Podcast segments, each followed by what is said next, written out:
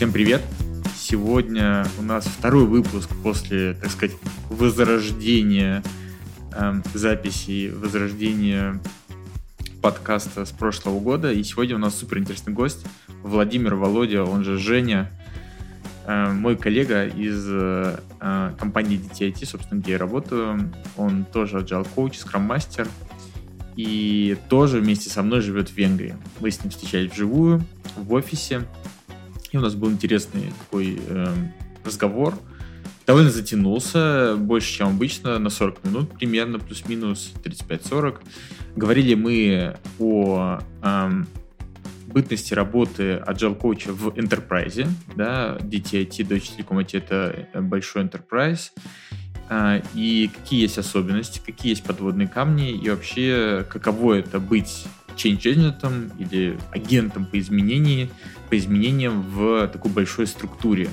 Как это влияет э, на твое состояние как коуча, какие ты э, видишь э, сложности в этом, ну и какие есть плюсы и ништяки. Давайте перейдем к интервью. Володь, привет. Э, как лучше обращаться? Володя, Владимир? Владимир, как говорят венгры. А, совершенно неважно. Совершенно Все вариации моего имени допустимы для Супер. использования. Тогда будешь э, Женей. Круто. Окей, Володь, давай еще раз привет. Эм, давай ну, начнем с того, вообще, кто ты, что ты, почему тебе можно доверять? Федор, привет. А, мне ни в коем случае нельзя доверять. Это шутка, разумеется. А, но все-таки хотелось бы сделать важный дисклеймер, что, естественно, я буду говорить сугубо э, субъективный опыт. А, буду очень рад, если мой опыт как-то пересекается с этими вопросами uh-huh. или интересующими темами у наших слушателей. Но э, немного расскажу о себе. Свое знакомство с Agile я начал в 2019 году. Все это началось под эгидой цифровой трансформации в российской а, ритейл-компании, компании, которая занимается розничной торговлей. Мне это было просто интересно, просто по приколу. Началось все это с внедрения фреймворка Scrum, и путем проб ошибок пошло-поехало. И вот я здесь, а, здесь это в телеком европейской компании, а, в которой внедрен фреймворк масштабирования SAFE. А, работаю в двух хабах. Хаб — это единица оргструктуры. Ну, а, можно сказать, проекты, так будет легче. Проекты действительно более удобоваримый и понятный термин. Просто по численности. В одном из них 150 человек, в другом mm-hmm. 650. Я понял. То есть это массивный какой-то кусочек структуры, объединенный по какому-то принципу. Массивная балумба. Слушай, а вот э, ты начинал, э, что просто мне интересно, ты начинал с agile в IT или вне IT это было? Просто ты сказал розничная торговля, это было IT-подразделение где-то делал или это не IT было? Спасибо за вопрос. Да, действительно, это было IT-подразделение. Ага. А я занимал роль релиз-менеджера. Это более классический про, угу. пожалуй. А, и, естественно, попробовать что-то новое, что-то, что смотрит по-другому, что ориентировано на а, эффективность процессов, а не на исполнимость процессов. Mm-hmm. Было очень любопытно, здорово, и я с удовольствием с двух ног в это впрыгнул. Прикольно. Сколько у тебя, получается, суммарно лет уже? Сколько варишься в Agile? А, формальный старт был в сентябре 2019 года. 20, 21, 22, вот сейчас четвертый пошел, да? Четвертый год, да. Ну... И немаловажный факт, что, естественно, я где-то там году в 2018 уже начал читать про Agile, что такое Scrum. Это был исключительно академический опыт, поэтому я его исключаю из своего портфолио. А... Такое подводное было. Естественно. Прогревался, так сказать. Ну, конечно. Слушай, а что, э, вот это интересный вопрос, что для тебя такое вообще Agile? Философия. Угу. Очень простой ответ, что ну, философия, mindset, образ мышления, а, а то, как ты, ты видишь мир, как ты формируешь свою парадигму, вообще образ мира. Mm-hmm. А, и очень просто, что а, для меня agile неразрывно с конкурентной средой. Mm-hmm.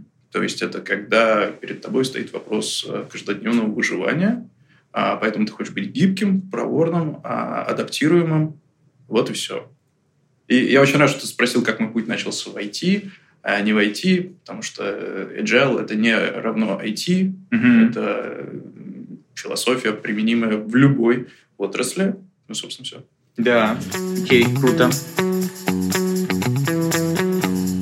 Слушай, а Давай тогда, ты сказал, что ты сейчас работаешь э, в интернациональной компании, а можешь рассказать немножко подробнее, да? Ты вроде сказал, там большие какие-то проекты.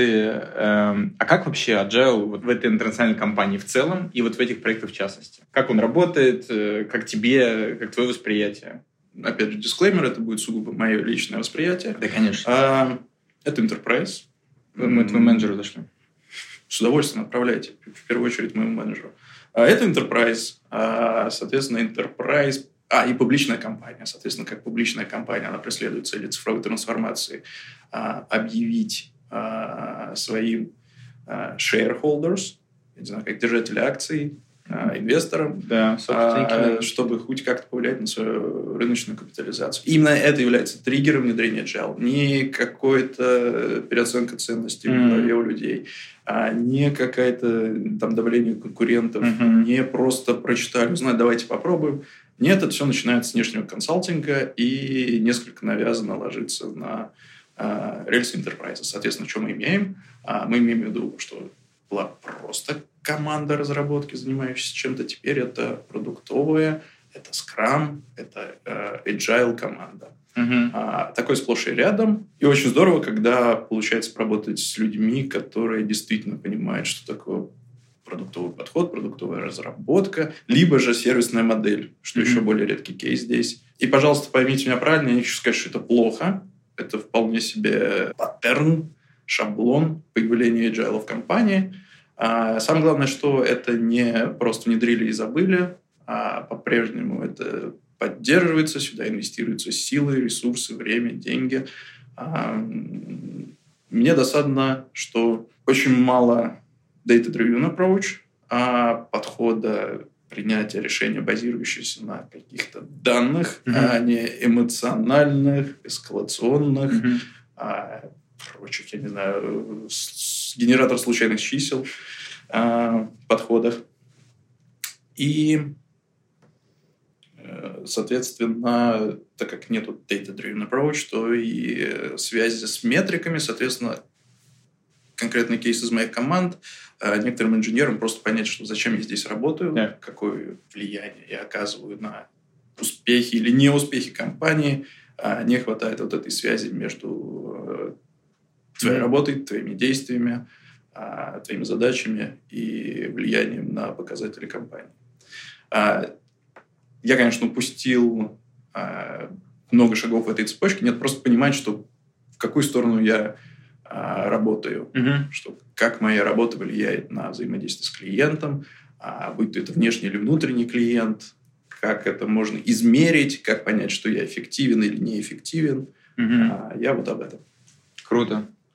Слушай, ну э, так э, сложились звезды, что я, оказывается, тоже в этой компании работаю, поэтому я тоже могу э, поделиться, ну или э, отрефлексировать, как ты сказал. Мне очень нравится, на самом деле, я это так не формулировал, то, что потому что это было модно, ну или не модно, потому что это требовало внешнего обстоятельства, компания решила, ну, как-то кавычках поиграться в agile. А не потому, что это нужно было для выживания, или, или прям реально компания решила вернуться к клиенту. Ну, наверное, в будущем, в далеком э, наши эти господа э, основатели по опыту всяких Nokia понимали, что если ну, не развернешься, то капец.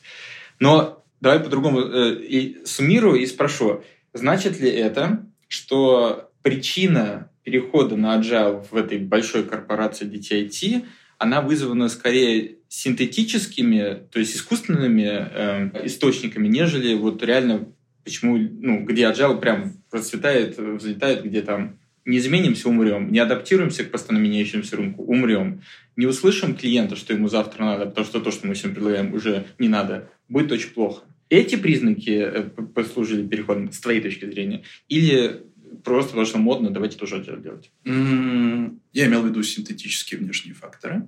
Mm-hmm. А, и я в восторге от термина синтетический. И хочу процитировать индийского коллегу так, так. А, из System Team, который сказал, ну, мы применяем фреймворк Scrum. Почему? Не знаю. Наверное, по каким-то религиозным причинам. Ну, тогда э, ты отображаешь мое восприятие, к сожалению, большинство того, что я вижу в DTIT.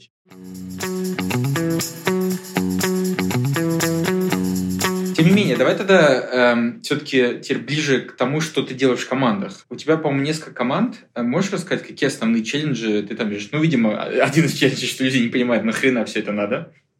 И вообще, э, как отображается то, что я делаю на большой картинке. А что еще? Да давай я расскажу подробнее. Давай, давай. Я работаю с э, командами, которые так или иначе связаны с DevSecOps ролью. А я именно употребляю термин ролью осознанно. А что это такое? Что Сразу расскажи. DevSecOps э, культура, mindset. Нужно немножко отмотать назад и касательно вот применимости даже того же фреймворка Scrum, если мы вспомним диаграмму или же модель Киневина, мы вспомним, что фреймворк Scrum отлично помогает работать в неопределенном домене, в комплексном, mm-hmm. запутанном, неважно. Если мы говорим об IT, то как нам создать инструментарий, необходимый для того, чтобы функционировать в этой комплексной среде. То есть как сократить время, которое команде разработки необходимо на написание кода, на проведение mm-hmm. тестирования, на разворачивание, прочее, прочее, и тем самым подстегивать культуру экспериментов, коротких итераций, инкрементальный mm-hmm. подход и прочее. И так, чтобы это соответствовало требованиям безопасности и прочим корпоративным правилам. Вот я бы так сформулировал, зачем нужны DevSecOps ребятам. Это вольная интерпретация, это не равно классическим определениям, но вот. Короче, давай еще раз попробую суммировать. Короче, это э, такой, такие ребята, ну или ребята, которые работают по такому принципу, что э, позволяют в короткий промежуток времени Э, учитывая все заморочки большого enterprise, все секьюрные и какие там еще нужны, э, поставить кусочек э, value, кусочек пользы, посмотреть, насколько это взлетит, не взлетит, и что вообще с этим нужно делать с точки зрения ну, довольности, недовольности клиента. Да, так, чтобы это можно было поставить, так, чтобы мы, работая в двух разных командах, могли использовать одни и те же процессы. Mm-hmm. Так, чтобы то, что если оно вдруг не взлетело, это можно было вернуть назад, mm-hmm. откатить. Все, круто. Окей, продолжай, пожалуйста. Вот. И а, отдельная специализация даже внутри DevSecOps. А, а, шутливое определение – это высокооплачиваемый системный администратор. Шутка. Нет. А, добавлю, что отдельная специализация, в частности, две команды из трех, которыми я работаю, они занимаются созданием внутреннего решения а, Infrastructure as a Service э, или Platform as a Service. Mm-hmm. Соответственно, инфраструктура, облачная инфраструктура как сервис, либо облачная платформа как сервис. А, и возвращаясь к тому вопросу касательно, какие же есть челленджи, что инфраструктура как сервис, платформа как сервис – это очевидные вещи, mm-hmm. а, что повысив стоимость обслуживания, стоимость владения этим всем, можно как раз а, создавать некую платформу для экспериментов, платформу для э, размещения, платформу для деплоя продуктовых решений а, для команд. А, здорово, что если это будет внутреннее решение, соответственно, не будет зависимости от третьей страны, mm-hmm. а, колоссальное снижение внешних рисков – ну, как я сказал, путем повышения стоимости, плюс есть внутренняя экспертиза, нет никаких вендор-локов. Но, но какой есть а, вызов у двух из трех команд? Это а кто же наш клиент? О, Значит, дошли до корней все-таки. Да, и очень здорово, что достаточно быстро это сами ребята сформулируют именно в такой постановке root cause problem, да, корневую проблему, что мы создаем это просто потому, что есть такое ожидание от э, топ-менеджмента, от стейкхолдеров, соответственно, от э, хаб-оунера, от владельца хаба, ну, mm-hmm. владельца проекта, не знаю. Ну, ну, понятно. Основной спонсор, наверное, да, спонсор. Да. Вот. Но для кого мы это дело создаем, это не очевидно. И более того, ребят, ну уж найдите кого-то. Сделайте и найдите. А, занимайтесь написанием кода и будьте счастливы. Это, на мой взгляд, в корне неправильно, а, потому что теряется для обратной связи, собственно, mm-hmm. фидбэка, комментариев, замечаний от клиента непосредственно. И это просто какие-то вольные эксперименты по созданию всего хорошего, непонятно для кого. Mm-hmm. Опять же, да, как я упоминал, что не хватает какой-то взаимосвязи с метриками. Точно так же есть правильный посыл от менеджмента, что ваше решение должно генерировать, поставлять customer value, uh-huh. какую-то ценность для клиента. Но как его измерить? Uh-huh. Инструкции не дается. А, хорошо, какие метрики вообще, ну, как, как мы можем понять, что мы а, в целом его создаем? И второе, как мы можем понять, что переложить на наш бэклог, чтобы нам понимать, как его ранжировать, упорядочить, что здесь будет больше или меньше по ощущениям по шкале от 1 до 10. Ну, ну, здесь все связано, да? Нашли клиента, если нашли, когда нашли, мы можем его спросить, а что ты с этого имеешь? И уже а, оттуда скакать. Супер. Это было, это было бы вообще замечательно. И одной команде удалось справиться с тем, что в ходе структурных преобразований мы нашли людей, которым нужно переехать с одной инфраструктуры на другую, а, и мы их просто схватили, берем, пользуемся. Но это элемент удачи. Ага. Это не элемент какого-то анализа рынка, это не элемент э, какой-то продуманной аналитической работы. А более mm-hmm. того, я хочу сказать, что в другой команде мы попробовали с ребятами провести интервью, запускать опросы. А оказалось, что в целом уровень знаний о платформе как сервис а, колоссально низкий в компании. А более того, полно каких-то легаси проектов, которым это и не требуется. Mm-hmm. По-честному. Кроме увеличения расходов на а, обслуживание инфраструктуры, мы никаким образом им не улучшим а, ни лид-тайм, ни time-to-market ну, не сделаем их работу эффективнее. Это был колоссальный демотивационный ущерб э, настроению в команде. Mm-hmm.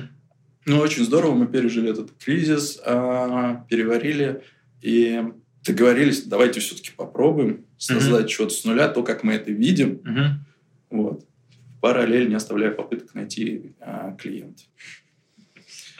Звучит фантастически. Давайте работайте, найдем все-таки кому это нахрен надо невероятным образом. А я, честно, пытаюсь а, каким-то образом подвигнуть ребят, поискать а, какие-то недавно запущенные команды, mm-hmm. какие-то инновационные. Mm-hmm. А, у нас, ну, насколько мне известно, нет в целом связанного с компанией а, какого-то из акселератора, инкубатора, mm-hmm. то есть какой-то вот а, экспериментальной составляющей. Mm-hmm. То есть кому бы замечательно подошло использовать платформенное решение как ту инфраструктуру, которую можно быстро получить, mm-hmm. а то, которое масштабируемое, а, соответственно, если тебе нужно немного, ты можешь немного запросить инфраструктуру, немного потратить, валидировать какие-то свои гипотезы, а, быстренько все дело свернуть, либо масштабировать дальше, если оно внезапно выстрелило.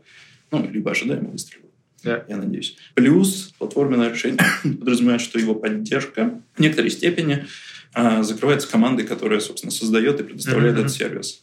Соответственно, тебе не нужно искать каких-то специалистов, соответственно, ты можешь реализовывать бэклог меньшим размером команды, но пока есть проблема таких людей найти, mm, такие команды отыскать. Не очень понятно, где они находятся. Есть предположение, что ну, компания она интернациональная. Когда mm-hmm. мы говорим, что компания европейская, это тоже синтетический термин, потому что Европа разная, несмотря на то, что mm-hmm. можно воспринять как Евросоюз. Это набор все-таки разных компаний, mm-hmm. разных стран, разных компаний, имеется в виду разных юридических лиц, соответственно, с своими разными процессами, а, вероятно, нам стоит продолжить свои поиски там. Прикольно. Будем, будем искать.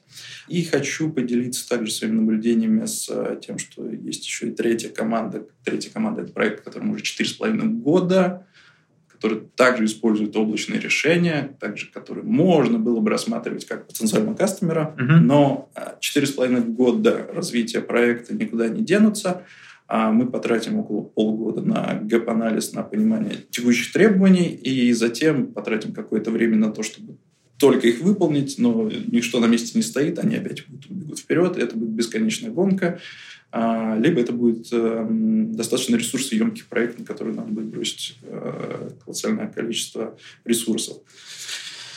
А, поэтому вот есть, есть, есть проблема с э, поиском клиента внутреннего. Самое забавное, что это внутреннего клиента. А, не опускаем руки, не теряем надежд. У меня есть забавная история на эту тему. Я до своих реалий, как стал дружить с Agile, был классическим пемом, проект менеджером и вот у меня был маленький проект, состоящий из одного человека, тоже в DTIT, кстати. И этот человек пилил некую тулу, оптимизирующую Excel. И мне этот э, достался проект по наследству от другого PM. Ну, я такой, ну ладно, хорошо, что нужно делать как PM, ну, там, помогать этому человеку с его нуждами и просто ну, поддерживать то, что он делает. Он знает, что делать. Короче, через полгода, когда он допилил, что нужно было по его задачам, по его вот изначальной, э, ему изначально дали вот скоп э, того, что надо делать, он такой, все, я сделал. Я такой, круто, э, ну что, давай заказчику давать. Он говорит, давай, а кто заказчик? Говорю, я не знаю, ну, в смысле, мне по наследству пришло, мне не говорили никаких заказчиков. Ну, мне сказать, что ты знаешь, что делать, и просто тебе нужно ну, следить за тобой. Он говорит, ну да, но я тоже не знаю, кто заказчик. Короче, мы с ним искали, я еще подключил программ-менеджер, мы искали где-то три месяца, кому эта херня нужна. Ты будешь смеяться, мы не нашли никого. Человек более не работает в компании. Смысл в том, что полгода, это только со мной, человек, ну, программист, э, высокооплачиваемый, делал работу, которая в итоге никому не нужна была. Как это? Вот что, что это? Каково это? Какова реальность, вероятность, что это возможно? Вот возможно. И так, ну, вот насколько я знаю, то, что он сделал, ну, эти, этим никто не пользуется. Все, привет. Отсутствие конкуренции, коммерческий успех, э, хорошие бюджеты, э, хорошее ресурсное покрытие позволяет э, делать работу в стол. Ну, это просто мрак, если честно. Ну, а дешевые кредиты для корпоративных кредиторов. Окей. А, но у меня есть гипотеза, давай, давай, которая давай. прям вот рвется из меня. Давай. Что если мы будем говорить об особенностях европейских компаний, моя репрезентативная выборка крайне мала, поэтому это очень сырая гипотеза. Очень интересно сравнить было бы с э, опытом работы в других европейских компаниях. Но первое, что бросилось мне в глаза, а, это здесь ощущается human capital management к людям относится не как human resource, а именно как к капиталу. Это то, во что инвестируешь деньги, угу. то то есть, типа, не, не просто тела, а это то, тот капитал, который, который у нас есть, который ценен и который нужно, можно развивать. Его придется развивать. Угу. То есть э, нет никаких э, завышенных сверхожиданий, что ты сходу out of the box начнешь приносить пользу, угу. что тебя нужно приучить к горшку, угу. тебе нужно время на базовый онбординг, на понятие контекста работы компании, контекста работы проекта, команды угу. и так далее. Дальше тебя нужно поддерживать, учить и в случае каких-то изменений а, еще и переучить. И, что не самое немаловажно, это что тебя еще не просто так выгнать, ты защищен профсоюзом. Yeah. Поэтому, окей, если нам не нравится твой перформанс, а если не нравится твоя результативность, а, мы подумаем, что можно сделать еще, отправить тебя на обучение, поменять тебе проект, предложить другую роль а, и так далее. Пока есть средства на это, то можно тебя занять чем-то, например, делать что-то, что может оказаться бесполезным совершенно. Попахивает болотом, если честно. Ну, может быть, я, конечно, предвзят, но вот у меня есть кейс, и, по-моему, это очень на это похоже. Такой, таким тепленьким, э, без э, каких-то движений, сидишь такой, что-то там, кнопочки жмакаешь. К сожалению, мы слышим э, одинаковый аромат болотной топи. А, так и есть, да, поэтому зачастую то, что я слышу от коллег, мотивационный челлендж один из ведущих, что а зачем мне быть каким-то гибким, ну, да. зачем мне что-то делать, у меня весь день расписан календарь каких-то встреч, митингов. Да, да, да. И вообще мне чуть-чуть осталось до пенсии.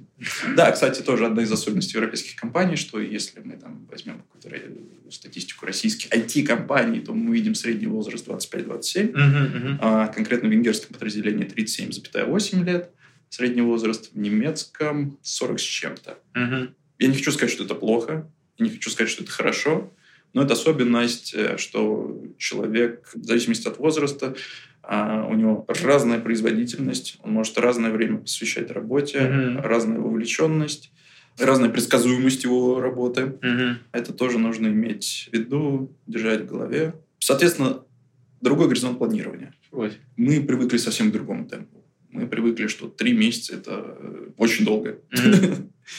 Что-то, что такое? Полгода, ладно, полгода. Полгода, вот давайте, через полгода фича, чтобы была в продакшене у наших пользователей, если мы говорим об enterprise. Угу. Все. Это край, это виллы. Ну, 2 PI в среднем. А здесь же time to market 3 года. Нормально. Ну, давай будем э, тоже прозрачны в этом плане. Собственно, если не ошибаюсь, DTIT Э, затеяла в том числе всю эту трансформацию, чтобы сократить э, время поставки э, того, что хочет клиент на маркет, вот пресловутый time to market. И вроде даже, судя по репортам, это удалось сократить до сколько там, полгода или меньше, может быть. А до этого был год, что ли, что типа между тем, как мы узнали, что клиент хочет, и выпустили это ему на через год. А сейчас меньше. Ну, по-моему, если не ошибаюсь, меньше полугода. Опять же, это синтетическая метрика. А зависит от проекта, зависит да, от продукта. Согласен. Поэтому, безусловно, очевидно, что компания хочет ускорить а, выпуск каких-то своих IT-решений на рынок. Угу. Доставлять чаще их до конечного потребителя. Очевидно. Но фокус только на скорости – это достаточно уязвимая стратегия. Потому что всегда нужно держать в голове качество, а нужно держать в голове стоимость. Угу. И все-таки то, что ты сказал, ценность. Это, к сожалению, не одна переменная, это четыре. Да, они обычно, знаешь, как эти э, взаимосвязанные сосуды. Типа, где-то, так и есть, так и есть. Где-то накачаешь, где-то убудет. И ты должен сам определить, где ты хочешь сколько. На что у тебя ценность. Давай вернемся э, к твоим, твоей работе в командах. И следующее, что я хотел спросить, обычно всегда спрашиваю, это топ-3 совета или лайфхака, которые ты бы мог дать, э, поделиться из работы в Agile как Scrum Master или Agile Coach, как внутренний коуч. Что бы ты сказал, топ-3 такой меняющий реальность или помогающий вот лично для тебя, исходя из твоего опыта в командах, из предыдущего опыта в другой компании? Угу. Ну, первое, что на уме, это помимо языкового барьера, а компания она многонациональная, поэтому приходится работать с пулом из нескольких языков, не только английский. Английский не родной язык для всех. И помимо языкового барьера, с тем, что то, как я формулирую мысли на русском языке, для меня проблематично переводить в режиме mm-hmm. реального времени на английский, поэтому приходится какое-то время проадаптироваться на то, чтобы проще изъясняться. Mm-hmm. Плюс есть культурные различия. Допустим, базовый пример. А, когда мы готовились к воркшопу, а, нет, публичному выступлению. Публичному выступлению, кстати, в этой переговорной. Uh-huh. Мы хотели сделать референс и сделали к художественному фильму «Криминальное чтиво». Да. Как оказалось, большое количество венгров его, в принципе, не видело. Да. А... То есть у нас был, типа, э, для слушателей, у нас был некий мем, э, который, э, ну, э, отсылка к э, вот криминальному чтиву. И мы думали, что это будет весело, здорово. Знаете, как когда шутка была, а в аудитории сверчки и тишина. Так, так, так и есть. Так и есть. Поэтому а, вот этот весь культурный бэкграунд, который ты хочешь как-то ну, приправить свою фасилитацию или выступление, он может быть не понятым. И просто потом, когда на ретроспективе, как разогрев, расскажите, какой последний фильм вас впечатлил? Ну, я обычно кино не смотрю. Я такой, окей, черт возьми. Поэтому э, больше времени нужно уделять э, наблюдению, mm-hmm. э, поиску вот этих культурных различий и как с ними взаимодействовать. То есть, ну, как-то очень сложно какой-то максимальный нейтралитет, mm-hmm. потому что это очень сухо, это академически. Мне, допустим, абсолютно нормально, у меня есть толерантность к этим сверчкам. Mm-hmm. Вступать в тишину, ну, я работаю с девопсами.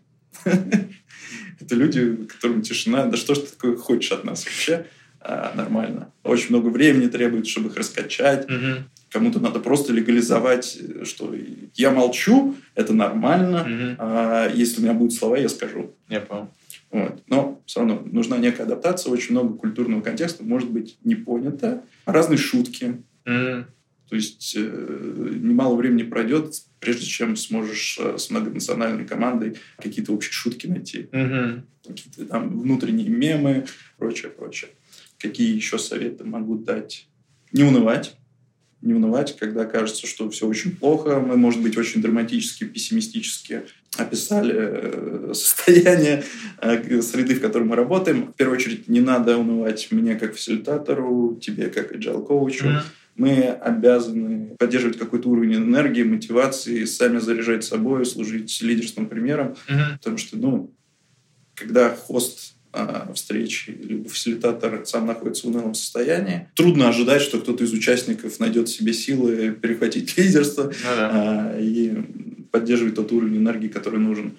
И что мне нравится очень здесь, что здесь э, прекрасный work-life balance и в целом а, отличное отношение к этому, что если у тебя нет настроения, mm-hmm. если там плохо себя чувствуешь, mm-hmm. отмени встречу. Да, да. Это, прекрасно воспринимается. Единственное, что никогда вслух не говорится, а, более того, э, от немецких коллег наоборот, как мы можем решить тот или иной вызов, ту или иную проблему? Измором осадой. Шестичасовой воркшоп. Давайте пройдем шестичасовой воркшоп без перерыва. А, опять же, да, это касается немецких коллег. Самое ужасное, самое ужасное, что некоторые из них могут поддерживать 6 часов работы. Самое ужасное. Для них это нормально, но не для всех. Это какие-то исключения. Mm-hmm. А, поэтому надо тоже быть к этому готовым и не стесняться говорить, что, коллеги, я не смогу mm-hmm. а, эффективно работать, давайте 2,5 часа максимум с 15-минутным перерывом в середине, иначе я... это не мое. Я понял. Давайте суммирую э, выжимку. Первое – это э, учиться говорить проще, изъясняться, потому что на родном по одному, а на иностранном также хорошо не получится. Поэтому, ну, а ты хочешь, чтобы донести информацию, поэтому как-то по-другому проще, чтобы люди тебя понимали. Супер, спасибо, отлично э, саморизовал. Uh, the less is more. Все. Да. Второе – это иметь в виду, что межкультурная среда, она не такая же, как твоя родная, и к ней нужно привыкать, находить общие точки соприкосновения, юмор и так далее. И так далее. Больше наблюдать. Да, больше Перейти наблюдать. в режим наблюдения. Да. Третье – это чутко относиться к себе. И если ты не в ресурсе, то не нужно пушить команду. Вообще что-то желательно сделать с командой. Восстанови ресурсы, тогда уже иди к команде. Потому что ну, ты без ресурсов, что ты ожидаешь от других людей. Да, и, и очень здорово. Я хотел сказать, что ну, это очевидный совет, но да. самое главное, что здесь он воспринимается абсолютно нормально. Угу. Единственное, ну, соответственно, нужно поддерживать а, соответствующий уровень прозрачности. Честно да. об этом анонсировать, честно получить, сказать, что все окей, нам, нам окей, давай перенесем. Да, круто. Спасибо тебе. Раз ты затронул эту тему про интернациональную среду, и ты уже сказал, что Венгрия, давай переключимся на это тогда. А, ну, ты сейчас в Венгрии, мы сейчас с тобой в Венгрии. Можешь рассказать, ну, в двух словах, как ты здесь оказался? Каков твой путь э, и, ну, и почему Венгрия? И вообще откуда ты? Из России, из Москвы. А, Коренной москвич тот самый, которых в музеях показывают? Боюсь, что нет. Боюсь, что нет. Погоди, ты сколько живешь, жил в Москве?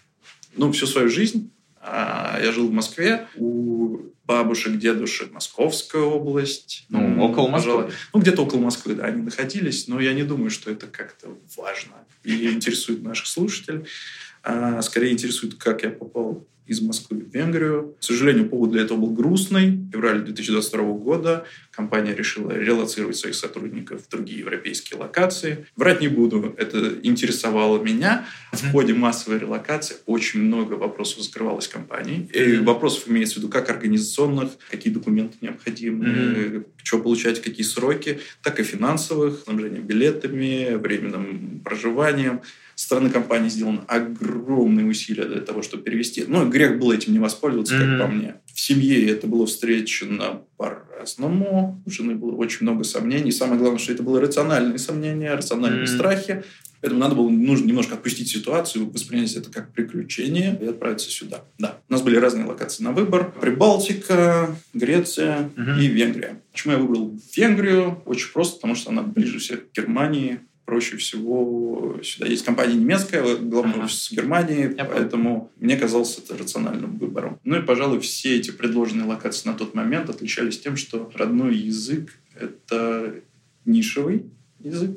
Mm. Ну и лично мой выбор, что, к сожалению, а, как мне кажется, нельзя ограничиться каким-то международным языком, английским, испанским, немецким.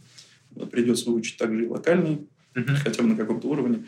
А, достаточно, чтобы изъясниться в каком-то административном органе, угу. типа иммиграционного офиса. Круто. Спустя, сколько, ну, получается, сколько, полгода переехал? Больше? Я переехал в августе 2022 года. Чуть больше полгода, да? Ну, наверное, что, да. что можешь сказать, вот э, ретроспективно смотря, как, каково оно тебе тут? Ты уже немножко рассказал про, про работу, да, что как-то отличается рабочая среда, а помимо рабочей среды, каково тебе тут? Ну, у меня в целом по жизни, с Москвой. По, mm-hmm. по жизни принцип это общайся с тем, с кем прикольно, не общайся с тем, с кем не прикольно. Ага. Поэтому мой э, опыт исключительно позитивный. Но у меня был опыт моей жизни проживания продолжительного времени в Европе, в частности, в Германии. Угу. В целом у меня не было каких-то сверхзавышенных ожиданий. От Венгрии, да? В целом от Европы и от да, Венгрии в частности. Okay. Ну, к примеру, в Венгрии численность населения порядка 10 миллионов людей. Uh-huh. В Москве больше людей живет, чем во всей Венгрии. Uh-huh. Будапешт 11,6 миллионов людей. А, тоже примерно в 10 раз меньше, чем население Москвы. Ну да. Соответственно, здесь будет, э, так как меньше людей, соответственно, магазины будут раньше закрываться, банки будут раньше закрываться, меньше сервиса, меньше конкурирующих сервисов, ну, просто потому что нет людей, нет рынка, который ага. бы это дело потреблял. Что здесь э, нравится? В целом, да, это отношение людей. Mm. Но, опять же, как я сказал, я просто общаюсь с тем, с кем прикольно. И, наверное, мне везет на людей в какой-то э, степени. Минус, как я сказал, это язык. Он сложный, ни на что не похожий, его трудно применить потом. Но я на своем пути его изучения и надеюсь, в какой-то момент жизни смогу похвастаться тем, что я хоть что-то могу сказать по-венгерски. Да, по-моему, ты уже можешь. Ты, ну, по крайней мере, больше намного, чем я, можешь сказать. Ну, конечно.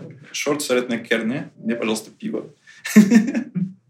Ну, меня, просто вдохновили истории о том, что я изучал на Reddit, subreddit, посвященный Будапешту, mm-hmm. а, и там были фидбэки, что ну да, у меня есть коллеги-экспаты из Великобритании, и все, что они могут, это заказать пиво, и вот он уже тут восьмой год живет, и ему нормально. Я такой, Круто. Да, я хочу сказать, что Будапешт – это интернациональный город. А, это какая-то транзитная, либо даже начальная точка путешествия в Европу для многих людей со всего света. Mm-hmm. Поэтому здесь э, с большой долей вероятности на английском языке вас поймут. Mm-hmm. Круто. Окей, давай тогда потихоньку завершать. Может быть, если хочешь что-то напоследок сказать, пожелать финале. Хочу дать личную рекомендацию, что я получил много позитивной обратной связи о том уровне прозрачности, transparency, который я предоставляю в своих коммуникациях с европейскими коллегами, в частности, касательно, когда мы ищем кого-нибудь в команду, и когда просят рассказать сетап, ровно в таком же духе, как мы с тобой сегодня обсудили, Федор, я все как есть выкладываю, рассказываю о том, mm-hmm. что, окей, все так и есть, что мы попробовали сделать, чтобы это исправить, что у нас есть в голове, и где конкретно человек, которым мы собеседуем, с которым мы общаемся, а, может помочь, и, ну, ожидается его помощь. И мне, конечно, приятен а, фидбэк, что, ой, как здорово, что вы так честно, все прозрачно говорите, и я, в частности, говорю честно и прозрачно, но пока не могу понять, а, что я делаю отличного от того, что принято в компании. Может быть, может быть, больше тактичности принято в mm-hmm. коммуникации может быть, э, я просто нахожусь в условиях, когда мы можем какое-то время потратить на поиски, а у других коллег просто mm-hmm. горит, и надо срочно закрывать, хоть кого-то найти. Ну, не знаю, посмотрим. Мой совет – это будьте просты, mm-hmm. будьте честны в коммуникациях, а, и люди с удовольствием с вами будут общаться. Круто. Спасибо тебе большое и удачи в твоей ассимиляции в Будапеште. Спасибо, что пригласил, Федор. Пока-пока. Пока.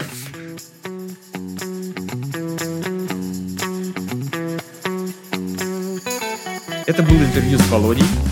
Эм, надеюсь, вам было интересно. Мне было очень интересно, хотя я Володю уже знаю порядком, ну, ладно, меньше года, но ним пересекаюсь, но так, чтобы расспрашивать его о том, каково его восприятие работы в IT в целом, как в компании и в его команда, в частности, это вот первый раз.